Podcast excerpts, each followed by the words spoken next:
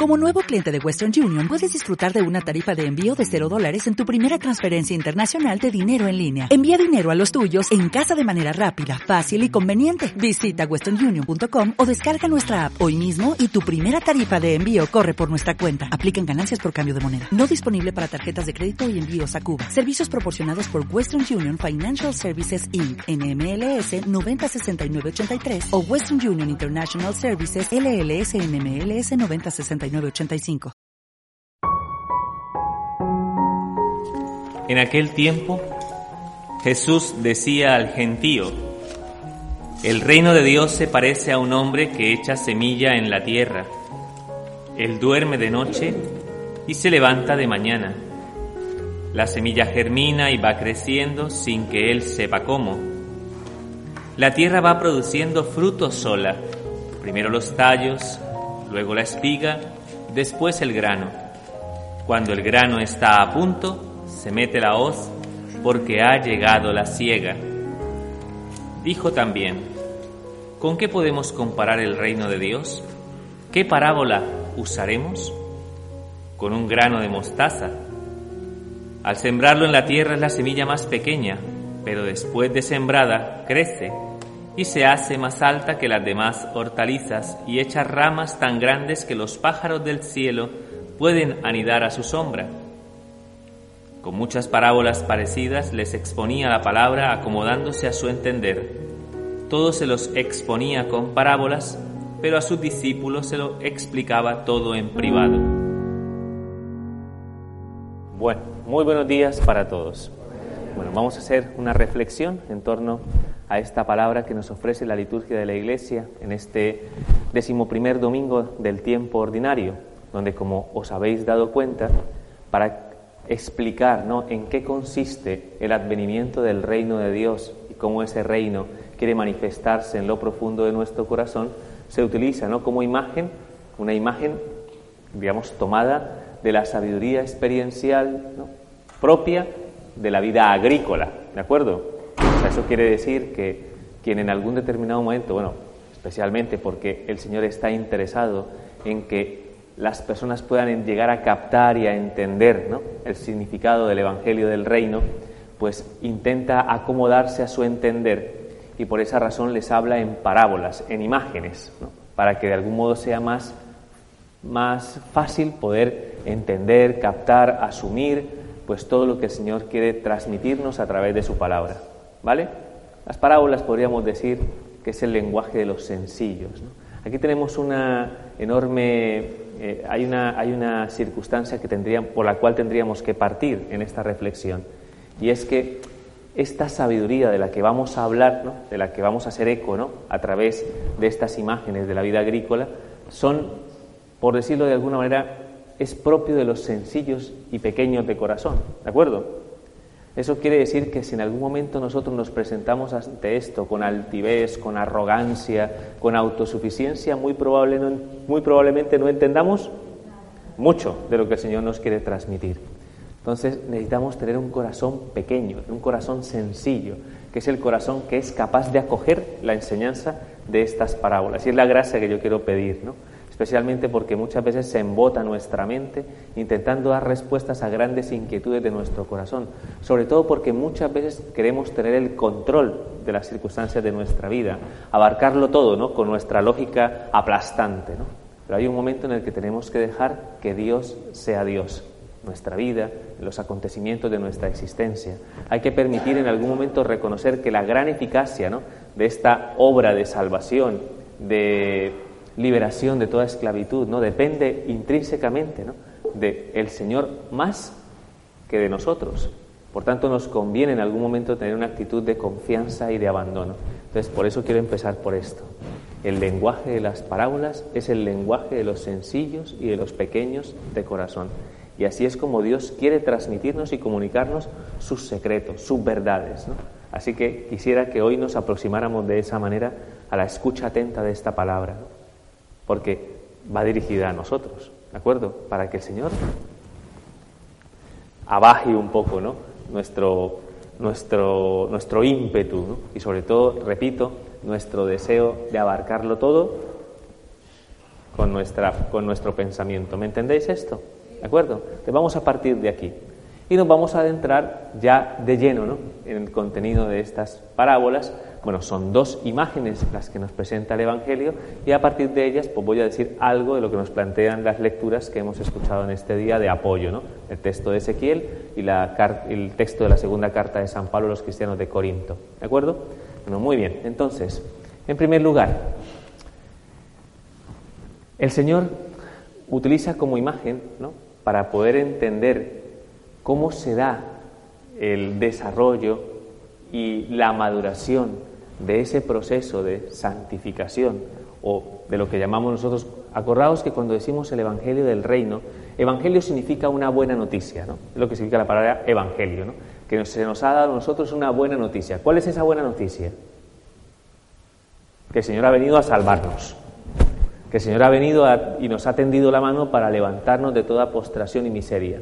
Se supone que ese Evangelio tiene que reproducir en nosotros un, un sentimiento, una sensación, y es la alegría y el gozo de saber que el Señor cumple sus promesas. ¿no? Lo había prometido, había prometido que iba en algún momento a resarcirnos ¿no? de toda dolencia, de todo sufrimiento, de toda oscuridad y de tiniebla, y pues se manifiesta, ¿no? ¿De acuerdo? Esa es la grandeza ¿no? de la obra de Dios a través del rostro de Cristo, ¿no? Se hace presente en medio de este mundo para ofrecernos la salvación. Entonces, ese es el Evangelio, la buena noticia. ¿Y qué trae consigo? ¿No?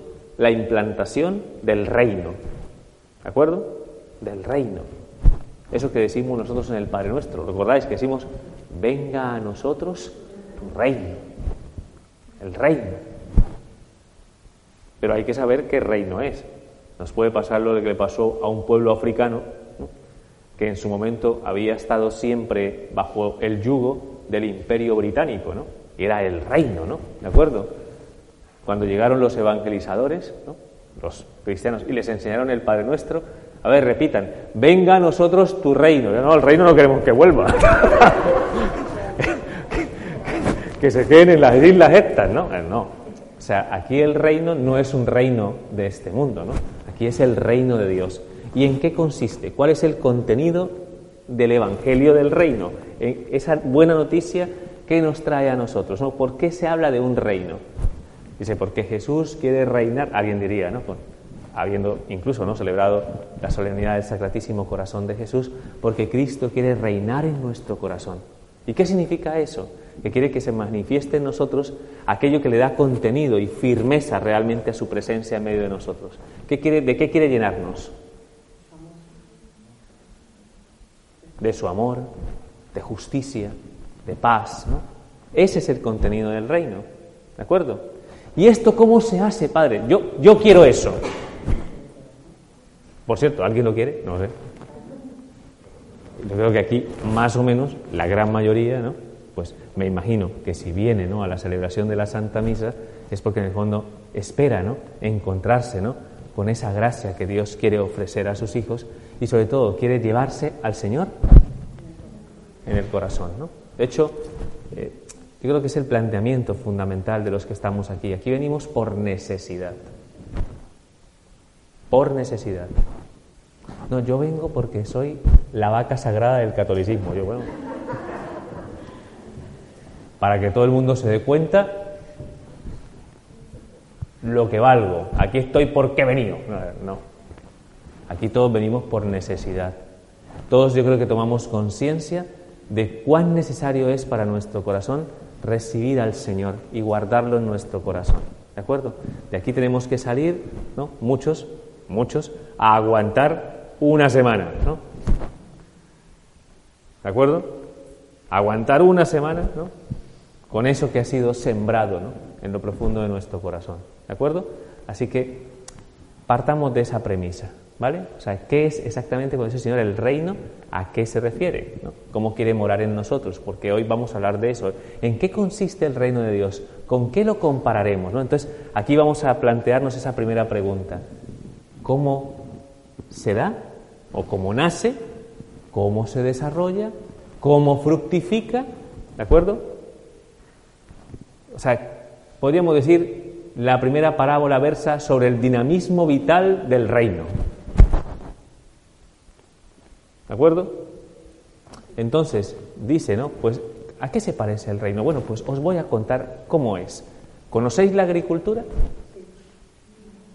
Aquí depende, bueno, aunque Murcia de por sí es una, es una provincia bastante agrícola, o sea, que aquí hay mucha huerta, ¿no? y muchas personas, yo creo que los que están aquí, pues creo que han tenido un mínimo contacto, saben un poquito, ¿no? Pues de algún modo para el Señor, que estaba en una cultura también mediterránea, ¿no?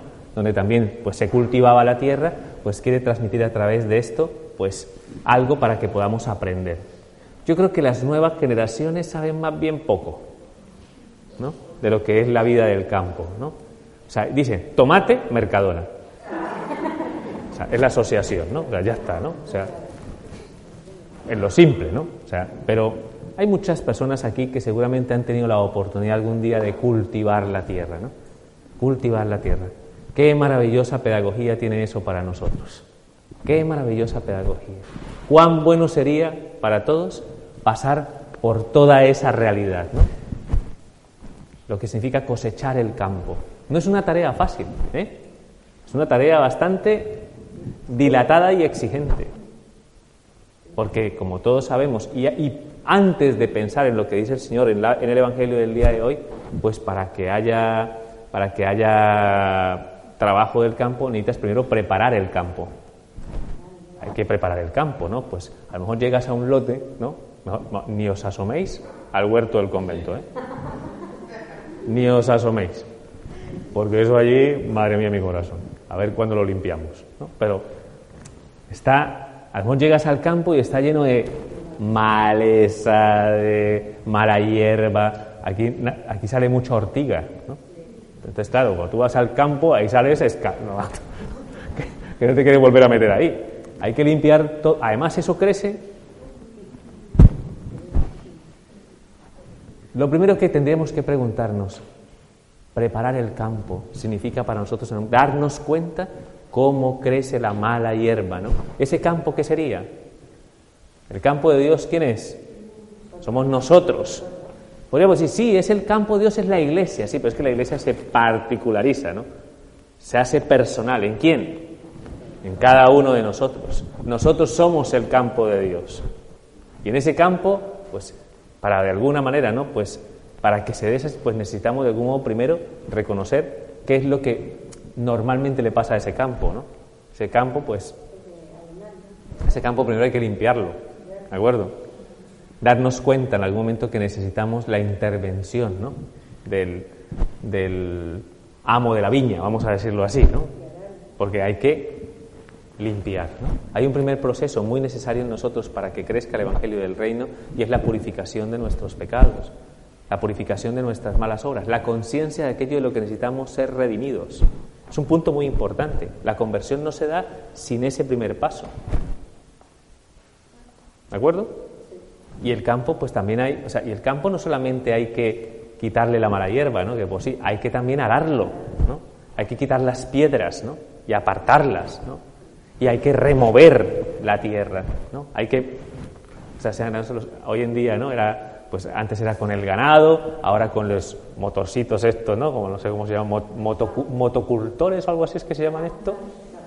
Bueno, esto, o los tractores. Entonces tú remueves la tierra. Oye, todo esto implica para nosotros, si somos el campo de Dios, ¿a ti te gustaría que te pasaran los bueyes por encima removiendo tu campo? Pues no, pero es necesario. Es algo que de algún modo para todos nosotros sería algo ¿no? que plantearía un proceso evidentemente de purificación. ¿Me explico? Solo así, cuando el campo es, está limpio y es arado y trabajado, incluso abonado, hay que echarle estiércol.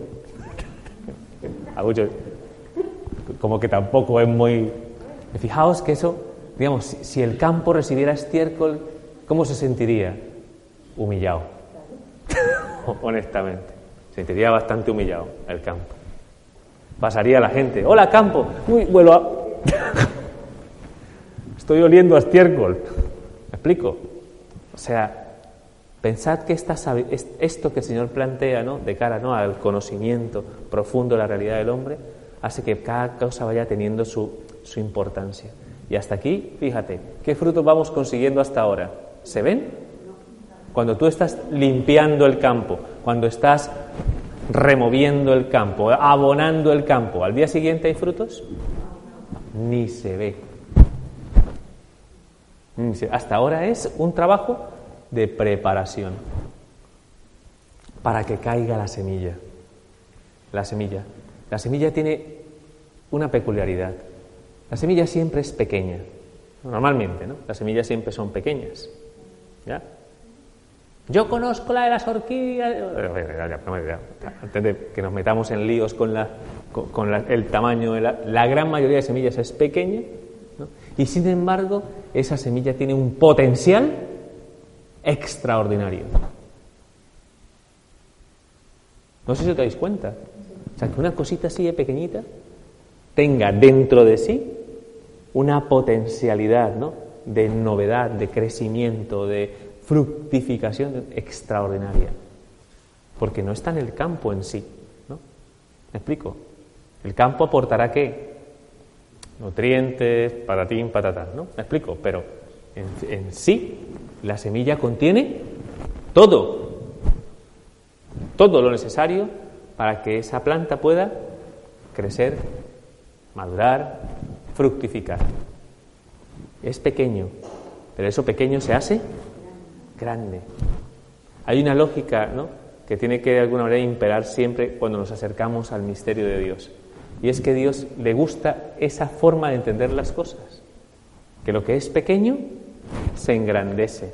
Y lo que se engrandece hay que hacerlo pequeño.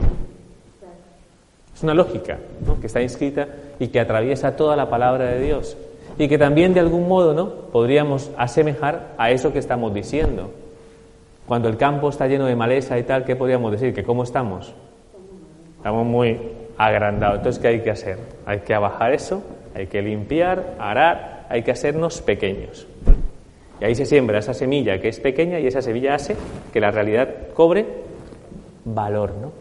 porque hay potencialidad, porque hay crecimiento, porque hay maduración. Entonces dice hoy el Señor, que es donde empieza hoy la parábola, dice, pues el sembrador pone la semilla en el campo, ¿de acuerdo? Y se va a la casa, ¿no? ¿Me explico? Esa noche se acuesta a dormir el trabajador, ¿no? Del campo. No sé, ¿alguien ha visto en la huerta a alguien por la noche mirando lo que ha sembrado por la mañana? Sí. A lo mejor un niño, ¿no? Que, quiere ver rápido, ¿no? Que somos muy impacientes, algún niño que estaría a ver en qué momento, ¿no? En qué momento crece, ¿no? Porque de algún modo nosotros estamos también condicionados por algo. Somos de algún modo impacientes. Queremos que las cosas sean cada vez más, queremos que las cosas sean inmediatas. Y eso nos impide vivir un proceso dinámico de crecimiento y de maduración. Cuando, somos cuando vivimos en una sociedad demasiado inmediata, donde todo ya, normalmente no se crece y no se madura, porque la espera ayuda al crecimiento y la maduración, sobre todo a la valoración de las cosas. ¿De acuerdo? es lo que dice la palabra de Dios. Pues el, el, hombre que ha sembrado la semilla se va a dormir tranquilo, ¿no? Y ya deja que el campo que la potencialidad haga lo suyo. Y a su tiempo y en su momento, eso que se ha sembrado, gracias a que también se ha cuidado, se ha regado, ¿no? Pero que es el trabajo que tiene normalmente la persona del campo, pues evidentemente hay que seguir regando, hay que o esperar que la lluvia caiga, etcétera, etcétera, pues al final en algún momento brota el tallo. Y después de brotar el tallo, pues, después de germinar el grano y brotar el tallo, pues luego va creciendo, va creciendo, va creciendo. Hay que tener ese cuidado ¿no? de proteger hasta que en algún momento, después de que pasa el tiempo, empieza a producir los frutos hasta el tiempo de la cosecha. Cuando llega el tiempo de la cosecha, dice el Señor en la palabra, asemejándose a lo que sería el, la,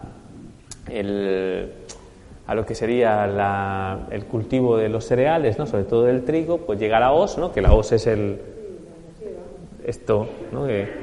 bueno, los instrumentos agrícolas, ¿no? Alcánzame, por favor, eh, qué sé yo, eh, cualquier Venía un chico joven preguntar, alcánzame el rastrillo. ¿El qué? Pero no, saben por eso, pues me explico. Bueno, la hoz es esto que utilizaban en el campo para el trigo. ¿no? ¿Qué hacía? Pues estaba el trigo cuando ya estaba maduro, estaba dorado, pues con la hoz ¿no? sacaban. ¿Y luego qué hacían? Después de cortar, ¿qué hacían? Hay que aventarlo. Lo aventaban, ¿para qué? Para que la paja fuera a un lado y el grano cayera. ¿Me explico? Hay todo un proceso, ¿no? Ah, muy bien. Que es bueno saber estas cosas, ¿no? Para que entendamos, ¿no? Y por eso, por eso de algún modo, pues ahora vamos a ver que esto plantea una similitud con la vida. Con la vida, ¿no? Entendida, ¿no? Desde la perspectiva del reino, ¿no? De lo que se siembra en nosotros. Cristo viene a sembrar la semilla del reino en nuestro corazón a través de su palabra, evidentemente, y, especialmente también a través de sus sacramentos, ¿no? ¿De acuerdo? Que es lo que decimos normalmente, que es la gracia, ¿no? La que se siembra en nosotros. Y la gracia empieza a actuar en nosotros. La gracia ya tiene toda la eficacia, ¿no? Presente en ella y empieza a transformar nuestra vida desde dentro, poco a poco, con muchísima paciencia, intentando llegar a todos y cada uno de los rincones de nuestro corazón, para que esa semilla del reino empiece a germinar en nosotros, para que empiece a, empiece a verse que algo nuevo está pasando en nosotros, porque se va reverdeando nuestra vida, ¿no? Salimos de la esterilidad, ¿no? De la muerte a la, a la fecundidad de la vida, ¿no? Es muy bonito ver el florecimiento de la vida, ¿no? En la primavera normalmente, ¿no? Cuando pasa el invierno, ¿no? Entonces es, extraordinario ¿no? ver cómo, cómo, de donde parece que no había nada, ¿no? de repente surge ¿no? algo maravilloso. Y a partir de ahí empiezan a producirse los frutos. ¿Cuáles serían los frutos que se esperan de la maduración del Evangelio del Reino en nuestro corazón? Las buenas obras, la similitud de nuestra vida con la vida de Cristo, la reproducción de sus sentimientos y de sus pensamientos en nosotros, para que haciendo fructificar esa gracia operante en nosotros, llegue un momento en el que se pueda decir, este campo ya está maduro y hay que recoger esos frutos. ¿Y qué significaría ese momento para nosotros? ¿Qué significaría ese momento? La muerte, de hecho, ya todos sabemos que normalmente cuando se representa a la muerte, se le, representa con la hoz en la mano. La guadeta, ¿sí? Pues, claro, porque ha llegado el momento de la ciega. vemos muchas películas de terror, ¿no? Ah, viene a cortarme la cabeza. No, no, no. O sea, en realidad la imagen es, viene a la ciega, ¿no? Viene a recoger el fruto a ver el peso de las buenas obras ¿no? que están presentes en nosotros. Esa es nuestra responsabilidad en vida, hacer fructificar esa semilla del reino. Y uno se pregunta, ¿qué es lo que ha hecho el, el que ha sembrado la semilla? ¿Qué es lo que ha hecho? El, o, digamos, si nos situáramos nosotros, ¿qué aportaríamos nosotros? Lo que aportamos es fundamentalmente cuidado, atención, pero la semilla del reino crece en nosotros como un dinamismo totalmente autónomo, que no depende de nosotros, porque yo no controlo esa situación. ¿Controlas el momento en el que la semilla se pudre y germina? No. ¿Controlas el momento en el que sale el tallo? No. ¿Controlas el momento en el que la planta crece? No. ¿Controlas el momento en el que empieza a producir los frutos? No. Padre, no controlamos nada. No controlamos nada. ¿Qué es lo que espera fundamentalmente, no? Digamos, ¿qué es lo que se espera de nosotros? La disposición. La disposición, el dejarnos trabajar. El campo necesita ser trabajado, necesita ser cuidado, regado, etcétera. ¿Qué hace Dios? Nos ofrece esa oportunidad. ¿De qué manera? Alimentándonos, fortaleciéndonos, ofreciéndonos un montón de herramientas de agricultura espiritual que hacen posible en algún momento que nosotros podamos producir ese fruto. Decidme cosas, ¿no? Decidme herramientas que utiliza Dios para el cuidado y para el fortalecimiento de nuestro campo. Los sacramentos, la oración, la limosna, por ejemplo, también ayuda, el ayuno, las prácticas fundamentales, ¿no? La práctica de la virtud, ¿no? O sea, hay un montón de circunstancias que el Señor nos ofrece para que nuestro campo produzca buen fruto. La eficacia de esa obra no depende de nosotros, de tal forma que nadie diga, lo he conseguido yo. Ha sido fruto de mi esfuerzo. Al final tendríamos que concluir, ¿no? Todo lo bueno que hay en nosotros, todo lo que fructifica en nosotros es obra de quién? Es obra de Dios para que una gracia tan extraordinaria no sea apropiada por nosotros desde la vanagloria, sino que podamos reconocer la gloria de Dios en nuestra vida. Así es el crecimiento y la maduración del reino de Dios en nosotros. Y es paciente. Es paciente. Se extiende en el tiempo y muchas veces no hay personas, pero padre, es que yo no cambio. Sigo igual. Me da vergüenza confesarme porque le voy a decir lo mismo.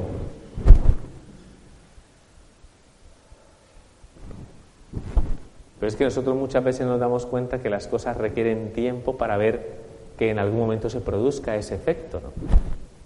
Para que los frutos ¿no? que esperamos se puedan ir dando, pues necesitamos tener un corazón paciente. Dios es el Dios de la espera. Dios es el Dios de la espera. nosotros queremos prisa. Siempre estamos agobiados, ¿no? actuamos de manera vertiginosa en la vida, porque somos muchas veces, ¿no? Como demasiado, ajustamos las cosas demasiado al, pragmatismo, ¿no? No sabemos cosechar las cosas. Os pongo ejemplos de la vida cotidiana, del no saber esperar. Cuando somos pequeños, somos ¿no? más jóvenes, ¿Quién contempla el estudiar? El estudiar como algo que estás cultivando y estás trabajando en tu vida para un futuro mejor. La gran mayoría. ¿Habrá algún friki que le guste estudiar? Bueno, a mí me gusta estudiar, ¿eh? yo me digo friki. Pero, pero habrá la gran mayoría no le gusta estudiar. ¿Por qué? Porque el estudio no genera ningún fruto inmediato. Ninguno. Entonces tú te pones, ¿no? Llegas a tu casa, ¿me explico? Y estás ante la tesitura de decir, me pongo a estudiar, que haces hacer algo que, o me voy con mis amigos a jugar la play, o me voy con mis amigos a la playa, que estamos en el veranito, ¿no? ¿Y qué atrae más? Pues atrae más lo inmediato, Atrae más lo inmediato, siempre. En las cosas de la vida, ¿no? Cuando tenemos que templar, cuando tenemos en algún momento que confiar en Dios y mantener perseverancia y constancia en un montón de situaciones, ¿no? que se nos vuelven difíciles, que son prácticamente nuestras pruebas, nuestras tribulaciones. ¿Qué hay que hacer en esas circunstancias? ¿Qué hay que hacer? Siempre hay que esperar y confiar, ¿no? y estar ahí, siempre luchando ¿no? por mantenernos. ¿no? ¿Qué es más fácil? ¿Esto o que venga un amigo? Vámonos de viaje. Vámonos de viaje y así se te olvidan todos los problemas que tienes. ¿Me explico? Nos vamos allí a, qué sé yo, a las playas de la costa francesa. Además hay franceses. No solamente hay costas, sino francesas. Entonces, la pasas de Y es inmediato, pero la perseverancia y la constancia a la hora de tomar el problema por los cuernos ¿no? y asumir lo que implica esa espera y esa purificación interior, no nos llama la atención en la vida. Hay muchas cosas que están determinadas en gran, en gran modo por el hecho de saber esperar que Dios manifieste su voluntad en todo lo que estamos viviendo. Y a veces hay que esperar tiempo. A veces hay que esperar tiempo. Cuando nosotros estamos preocupados por cosas que queremos que se den en nuestra vida? No solamente a nivel personal, también lo digo, ¿no? Por lo que esperamos que Dios haga en nuestras familias, en las personas que están cercanas a nosotros. Y nos desesperamos. Dios no me escucha. ¿Cuánto llevas esperando? Dos días. bueno, no sé, si llegas a 25 años, yo mismo me vengo contigo a la iglesia y le decimos, Señor, ¿qué más que Santa Mónica? Que rezó 25 años por la conversión de su hijo Agustín. ¿no? A lo mejor le protesto, ¿no? Pero hay que perseverar, perseverar. Por esa razón, por esa razón os, os puedo decir que si alguno aquí se planteara, voy a invitar a comer al Padre a mi casa, voy a invitarlo a comer, ¿de acuerdo? No, no estoy lanzando aquí una propaganda, ¿no? ¿Me explico? No. Sino, voy a agraciarlo, ¿no? Pues, entonces, una ensalada, ¿no? Una ensalada. Pues, ¿tú qué haces? ¿La cultivas? Entonces, ¿cuándo voy a comer yo a tu casa? ¿Me explico? En, verano, en, en, la próxima primavera, el próximo verano, ¿no? Estaré comiendo en tu casa, ¿no? ¿Qué haces tú? Al Mercadona. Además, en el Mercadona ya viene una bolsa con la ensalada ya troceada. Que solamente tienes que abrir la bolsa, meterla, hacer y ya. Uy, padre, he trabajado un montón para quedar bien. ¿Tú imaginas lo que he tenido que lavar las lechugas y raspar? Si la he cogido de la bolsa. ¿Me explico? Así somos, nosotros somos prácticos en esa realidad. Ahora, más allá de la cuestión de la practicidad, ¿qué pasaría si en algún momento nosotros nos tomáramos el tiempo de cultivar eso, cultivarlo, ¿de acuerdo? Sacar los frutos y servirnos esa ensalada. Yo me pregunto cómo no la comeríamos. Con una devoción, con una... Además es paradigmático, ¿no? Has trabajado meses, meses, ah, pero la satisfacción del esfuerzo que te ha llevado a que esas cosas estén en tu mesa es algo que no tiene precio y no tiene valor. Que es lo que muchas veces no sabemos valorar en la vida. Lo que requiere esfuerzo, lo que requiere dedicación, lo que requiere tenacidad, lo que requiere espera, se valora. De ahí que en algún momento cuando hacemos o cometemos el error de pensar que si le facilitamos las cosas a los que vienen detrás de nosotros, les vamos a hacer la vida mejor. A veces no es tan... ¿no? Tampoco estoy de acuerdo, ¿no? Ah, los extremos son siempre, ¿no? Como yo tuve que hacer esto, pues tú... Pues tampoco, porque tu vida es tu vida y la vida de los que están ahora es la vida de los que están ahora.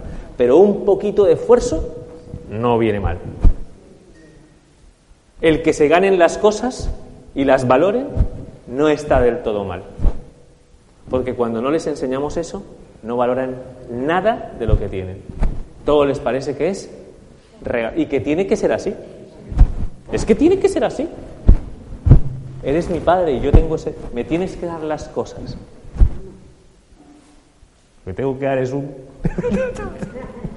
no, no, evidentemente es una broma, ¿eh? El padre promueve la violencia. No, no, no, o sea, no digo yo, pero lo que es cierto, digo yo, que en cierto modo necesitaría es, vamos, que alguien le aterrice en la vida y le haga ver que solo, solo lo que en algún momento plantea esfuerzo y dedicación produce fruto en nuestra vida. Y no tenemos que renunciar a eso, porque si renunciamos a ello, renunciamos a esta lógica. Y por eso la vida como nos queda.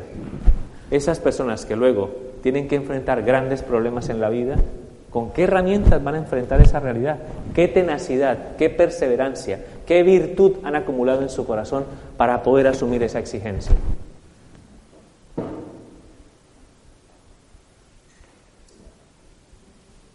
Entonces estamos creando una sociedad débil, débil, incapaz de responder ante los retos, incapaz de sobreponerse ante los problemas, ante las derrotas, ante los fracasos. O sea, una sociedad que se hunde, ¿por qué? Porque como no tiene una respuesta inmediata, entonces... ¿Me entendéis esto? Muy importante esto que nos plantea el Señor. La perseverancia y la constancia producen fruto y eso es de algún modo patrimonio de nuestra realización, de nuestra plenitud como hijos suyos. ¿De acuerdo?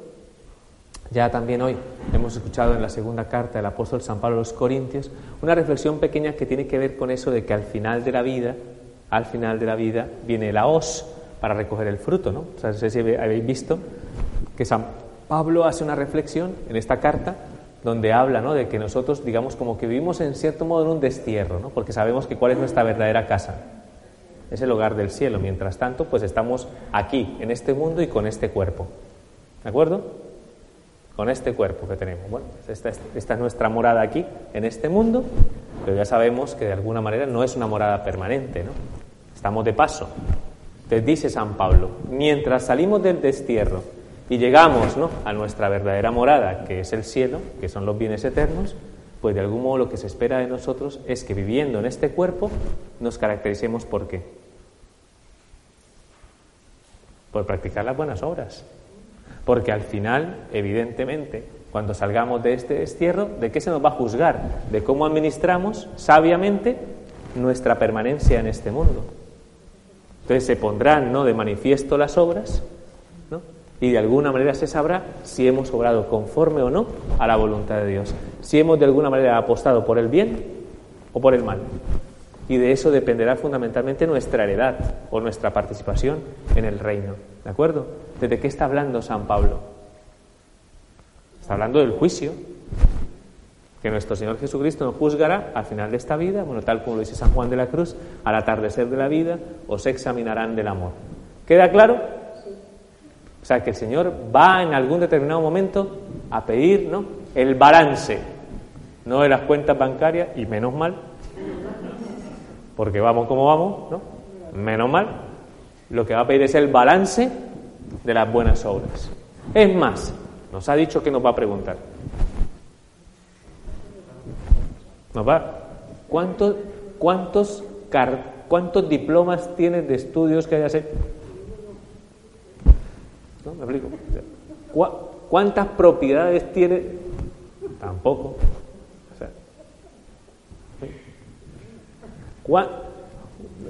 Las únicas preguntas de Dios versan fundamentalmente en la práctica de las buenas obras, de las obras de misericordia si diste pan al hambriento, si diste beber al sediento, si hospedaste al peregrino, si visitaste al enfermo, visitaste al que estaba en la cárcel, si oraste por los vivos y los difuntos, si diste un buen consejo, si soportaste con paciencia a las personas difíciles. ¿Me explico?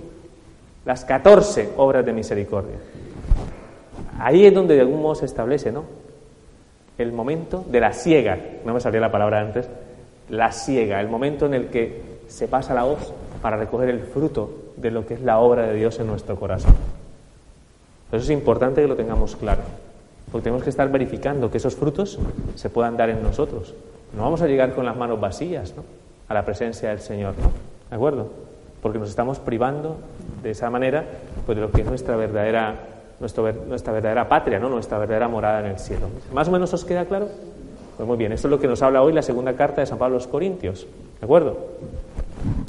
Y Finalmente, la segunda parábola que utiliza es la parábola de la, semilla de mostaza. La, palabra, la, semilla de mostaza es una semilla blanca, blancuzca, pequeñita, pequeñita, pequeñita, muy pequeñita, ¿de acuerdo? Muy pequeñita. Esa semilla, ¿no? dice, dice el Señor, mira, la semilla de mostaza, pues es muy pequeña, casi que más pequeña que todas las demás hortalizas. Sin embargo, cuando se siembra, esa semilla que es pequeña, pues fructifica, crece un arbusto que es más grande que los demás e incluso en esos arbustos son capaces de mirar los pájaros. Eso de lo pequeño fructifica a lo grande, ¿no? Hemos dicho que está en la lógica de Dios. El texto que hemos leído de Ezequiel, la primera lectura, es un texto más o menos similar. Ezequiel ve un cedro. los cedros. Mm, cedro es. un cedro, ¿no? O sea, en fin, ¿no? Un cedro, si nosotros creemos cedros, más o menos sería un poco como. un poco vanidoso, ¿no? Un poco. ¿no? Sé, ¿no? Miraríamos un arbustic, un romero. menuda mierda, en fin, menuda cosita ahí que, que no va. Soy un cedro. Dice el libro de Ezequiel que de ese cedro, de una de las, de una de las eh, de una, de, una de, los, de los brotes, ¿no? De la parte alta, ¿no? Entonces cortó, ¿no?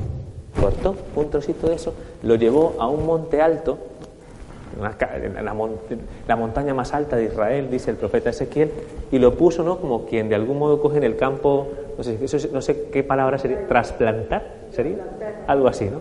Coger un tallo, se hacen con los rosales, ¿no? Creo que, no sé, o con otras matitas, ¿no? Que a quien le gustan las matitas, ¿no? Ah, veo una matita en un jardín y...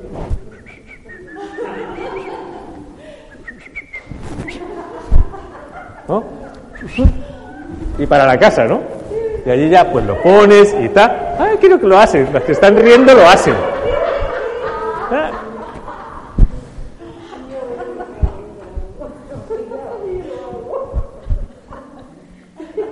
Robo camuflado ahí, ¿eh? Para, para la próxima confesión, tenerlo en cuenta, ¿eh? ¿De acuerdo? Entonces coges eso, pero claro, cuando tú lo trasplantas, es una cosita, un brotecito así, pequeñito. Entonces, de algo grande, ¿no? Se ha humillado a algo pequeño. ¿Esa lógica cuál es? La lógica de Dios. ¿De acuerdo? Y a partir de ahí dice que Dios, por su intervención, por su obrar, hizo que de esa pequeña brotecito ¿no? que había sembrado, pues de ahí surgió un árbol, vamos, súper frondoso, súper gigante, en el que anidaban los pájaros. Y dice el profeta Ezequiel, porque así es Dios. Dios al árbol grande lo humilla y al pequeño lo ensalza. El que está lozano se seca y el que parece que no cuenta, parece que está seco, estéril, lo hace fructificar. ¿En virtud de qué? Para nosotros, en virtud de su gracia. Es exactamente lo que tenemos que pensar ¿no? en la semilla de mostaza, que se siembran, eh, entendiendo lo que se siembra el Evangelio del Reino en nuestro corazón. De algún modo siempre nos lleva a considerar que algo tan pequeño como lo que se nos transmite.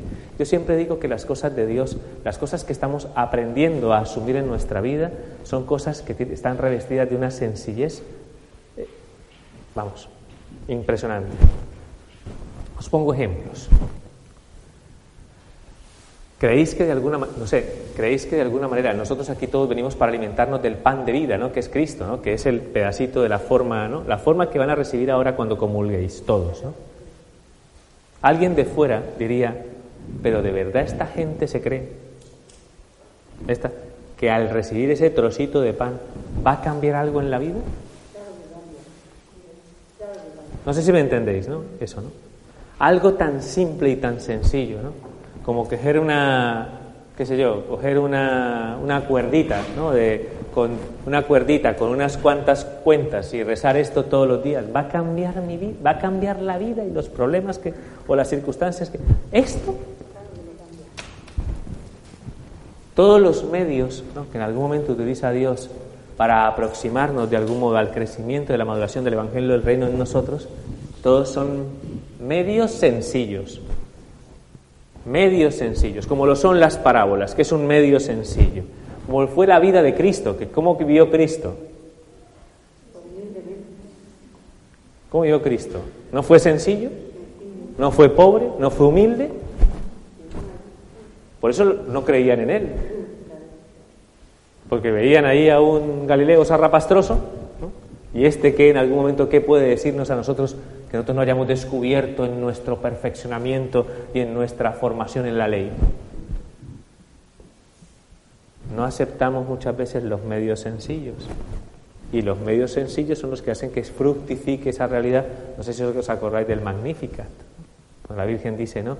Que el Señor derriba del trono a los poderosos y enaltece a los humildes, da pan a los hambrientos y a los ricos los despide vacíos. Esa lógica desconcertante de Dios que nos lleva entonces a nosotros a pensar, madre mía, tenemos que aprender a confiar ¿no? en que eso que se hace, ¿no? eso que se da en nosotros, puede producir ese fruto abundante, como lo hace la semilla de mostaza. ¿Y qué significa eso de que eso pequeñito crece y se hace una hortaliza grande y que entonces vienen a morar los pájaros, tal como lo dice también Ezequiel? Porque claro, ¿O acaso no os dais cuenta que eso que fructifica en nosotros al mismo tiempo se convierte en fuente de ayuda para los que se encuentran a nuestro alrededor? El Evangelio del Reino, digámoslo así, no se centra de manera individual y personal en nosotros, ¿no? ¿Me explico? No sé, nadie va a decir, mira, dejadme en paz que estoy creciendo en el reino. O sea, yo, yo vivo, no, o sea, por favor, que corra el aire, porque aquí el Señor está trabajando y haciendo fructificar el don de su gracia. No tiene sentido. Cuando fructifica el don de la gracia, sucede lo contrario. ¿Qué hace? Atrae, atrae, sostienes, ayudas, te sensibilizas. Esos pájaros que encuentran nido ¿no? en, el, en, el, arbusto ¿no? que ha crecido de la semilla de mostaza, nos recuerda algo que es esencial dentro del crecimiento y la maduración del Evangelio del Reino. Es precisamente esa, esa circunstancia que nos lleva ¿no? en algún momento a, a través de nosotros, hacer llegar ¿no? esa buena noticia a quien tiene necesidad. Para que esos que en algún momento no encuentran nido, para los que de algún modo ¿no? pues necesitan reposo, necesitan consuelo, necesitan paz, lo encuentren donde? En tu corazón. Para que se aviven esos buenos sentimientos, para que se dé esa, esa maravillosa consecuencia del proyecto de Dios en nuestra vida. Y es que de algún modo, ¿no? Todo lo que realiza Dios en nosotros tiene resonancia, ¿no? En el mundo en el que vivimos. Y además de tener resonancia en el mundo que vivimos, tiene resonancia en la eternidad. O sea que es una obra completísima la que hace Dios. Así que yo os quiero dejar esa reflexión para que de algún modo le pidamos al Señor, pues eso, que, que ganemos en todos esos aspectos que hemos aprendido en el día de hoy. ¿De acuerdo? Que confiemos en la eficacia de su gracia todopoderosa que tengamos paciencia, que aprendamos a perseverar y a ser constantes para que se manifieste el fruto y podamos experimentar la alegría y el gozo ¿no? De su salvación en nosotros, que nos ayude en algún momento ¿no? a transmitir, a acoger ¿no? a quienes tienen necesidad de encontrarse con esta buena noticia y que al final de nuestros días, cuando se reco cuando, cuando se haga la siega, la vendimia, como se quiera plantear, ¿no? cuando llegue el juicio ¿no? sobre nuestras buenas obras, que podamos decir, ¿no? Señor, qué bien lo has hecho por todo lo que en algún momento has hecho fructificar en mi corazón, porque no me has dejado estéril, porque no me has dejado cerrarme en mi propia carne, porque no has dejado que triunfe el egoísmo, la soberbia, la vanidad y el orgullo en mi corazón, porque en su momento me abajaste para luego hacerme, hacerme crecer en ti, Y si eso es así, qué maravilla. Podríamos contemplar el mundo y diríamos, ahí está el jardín de Dios. ¿Me explico? Y no el huerto del convento. ¿Qué está hecho? Que madre mía, está hecho eso. Que el Señor vea, ¿no? Y diga, este es, este, este es mi pueblo, ¿no? Es el campo de Dios. Muchas veces, ¿no? Pues en la palabra de Dios sufre el, dueño del dueño del campo, ¿no? Al ver ¿no? cómo el campo está estropeado, ¿no? cómo se, ha caído la cerca, han venido los, las alimañas y los ladrones y los bandidos y han hecho estragos en mi campo. Pues el Señor quiere en algún momento que ese campo florezca, florezca, para su gloria, para su contento. Así que vamos a pedir especialmente esa gracia al Señor, ¿de acuerdo? Así que nos encomendamos a la Santísima Virgen y le pedimos a ella que interceda por nosotros y que nos obtenga la gracia de la cual tenemos mayor necesidad. ¿De acuerdo? Sé que no es fácil. Esto que acabamos de meditar plantea siempre una exigencia de maduración, de comprensión. Tenemos que tener esa confianza. Lo que dice San Pablo hoy en la carta a los Corintios. Mientras estamos aquí viviendo este proceso, nos alimentamos de la confianza, de la fe, porque creemos firmemente que Dios puede hacer esa obra en nosotros. ¿De acuerdo? Así que mucho ánimo. Nos encomendamos a la Virgen y continuamos la celebración de esta Santa Eucaristía. Gloria al Padre, al Hijo y al Espíritu Santo.